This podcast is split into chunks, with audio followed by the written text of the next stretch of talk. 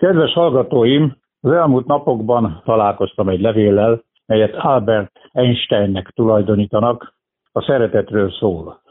Úgy gondoltam, hogy ezt megosztom kedves hallgatóimmal, mert nagyon megfogott. A szeretet minden felülmúl. Amikor a relativitás elméletét indítványoztam, nagyon kevesen értették csak meg, amit pedig most felfedek az emberiség előtt. Az ugyancsak a világ félreértéseibe és előítéleteibe fog ütközni.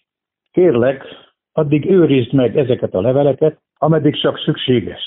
Évekig, évtizedekig, ameddig a társadalom eléggé fejlett nem lesz ahhoz, hogy el tudja fogadni azt, amit alább kifejtek.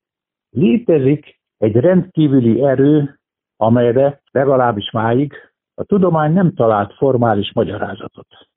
Ez az erő, amely minden magába foglal és irányít, ami az univerzum minden egyes jelensége mögött áll, és amit még nem azonosítottunk. Ez az univerzális erő a szeretet. Amikor a tudósok az univerzum egyesítő elméletét megfogalmazták, megfeledkeztek a legerősebb láthatatlan erőről. A szeretet a fény, amely bevilágítja azokat, akik adják, és azokat, akik kapják.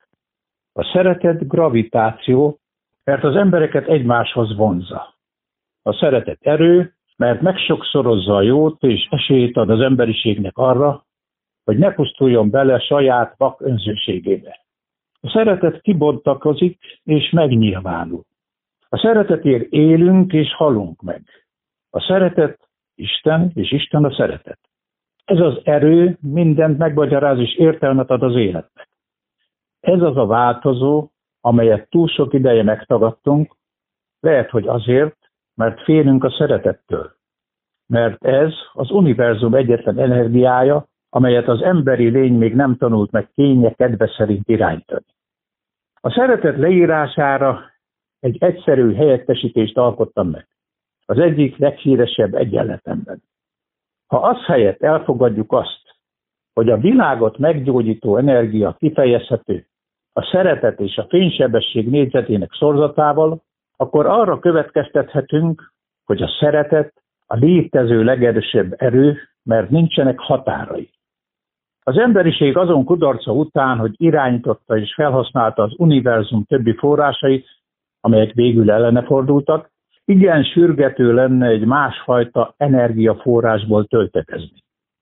Ha azt akarjuk, hogy fajunk túléljen, ha fel akarjuk fedezni az élet értelmét, ha meg akarjuk menteni a világot annak minden tudatos élőlényével, akkor a szeretet az egyetlen válasz.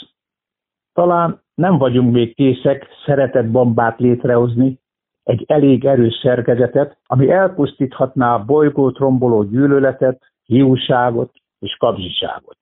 Mindezek ellenére minden egyén magába hordoz egy kicsi, de erős szeretetgenerátort, amely energiája arra vár, hogy kiszabadítsák.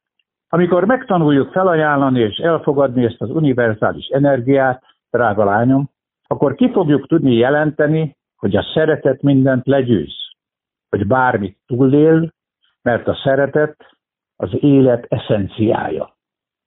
Mélységesen bánom, hogy nem tudtam kifejezni mindazt, ami a szívemben van, ami egész életemben csendesen dobogott érted.